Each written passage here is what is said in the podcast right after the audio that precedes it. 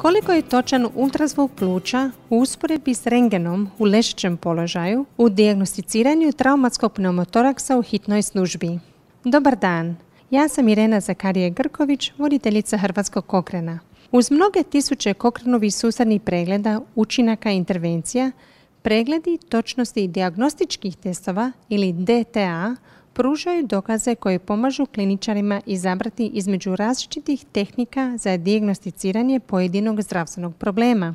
U srpnju 2020. objavljen je novi pregled DTA o ultrazvuku u odnosu na rengenski snimak u dijagnosticiranju pneumotoraksa u traumatiziranih bolesnika.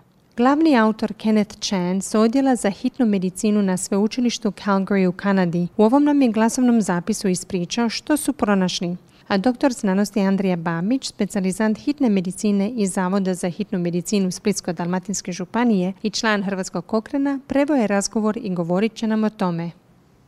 Traumatski pneumotoraks je česta komplikacija ozljede prsnog koša.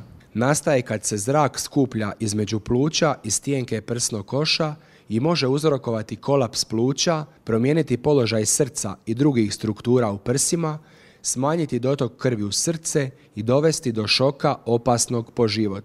Torakostomija ili postavljanje male gumene cjevčice u prsište se često koristi za oslobađanje zarobljenog zraka, ali ovaj invazivni zahvat nosi rizik komplikacija kao što su krvarenje, ozljeda organa i infekcija. Zato je važno dijagnosticirati ima li netko pneumotoraks kada stigne u hitnu službu jer neprepoznavanje tog stanja može dovesti do zatajenja srca i pluća te smrti, dok lažno pozitivna dijagnoza, to jest kada pacijent dobije takvu dijagnozu, a nema pneumotoraks, može dovesti do neodgovarajuće torakostomije.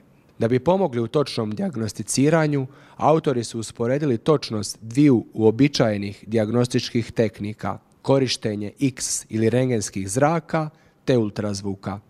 Rengenska snimka prsnog koša u ležećem položaju je tradicionalna dijagnostička metoda za traumatski pneumotoraks, ali zahtjeva vrijeme, resurse i opremu koja može odgoditi hitnu intervenciju traumatiziranog bolesnika. S druge strane, ultrazvuk prsnog koša se mnogo brže može napraviti uz krevet bolesnika – ne zahtjeva dodatnu opremu ili ljudske resurse, te ne izlaže bolesnika ni osoblje ionizirajućem zračenju. To također znači da se bolesnik ne mora premještati iz traumatološke reanimacijske dvorane u hitnoj službi.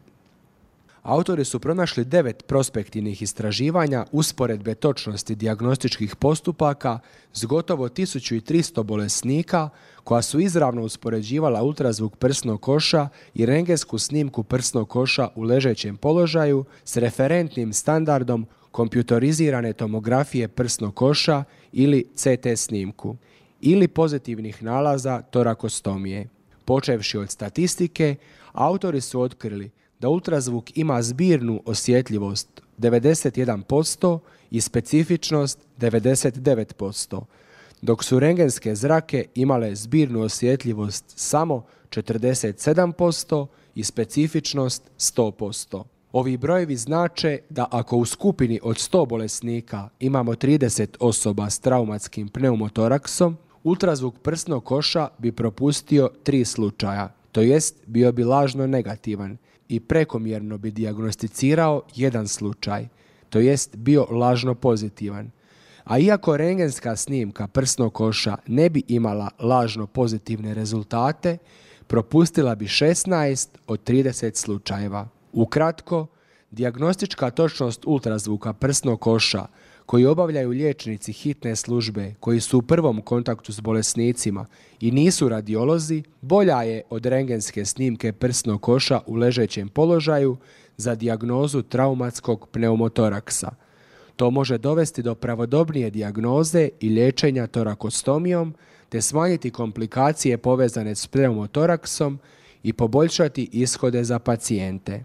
Rezultati ovog istraživanja upućuju na to da bi ultrazvuk prsnog koša trebao biti uključen u traumatske protokole i algoritme u budućim programima medicinskog usavršavanja i da bi mogao promijeniti rutinsko zbrinjavanje traumatiziranih bolesnika na bolje. Ako želite vidjeti detaljnije rezultate i pročitati cijeli susani pregled, lako ćete ga pronaći na internetu. Posjetite stranicu cochranelibrary.com i pretražite pojam dijagnosticiranje pneumotoraksa.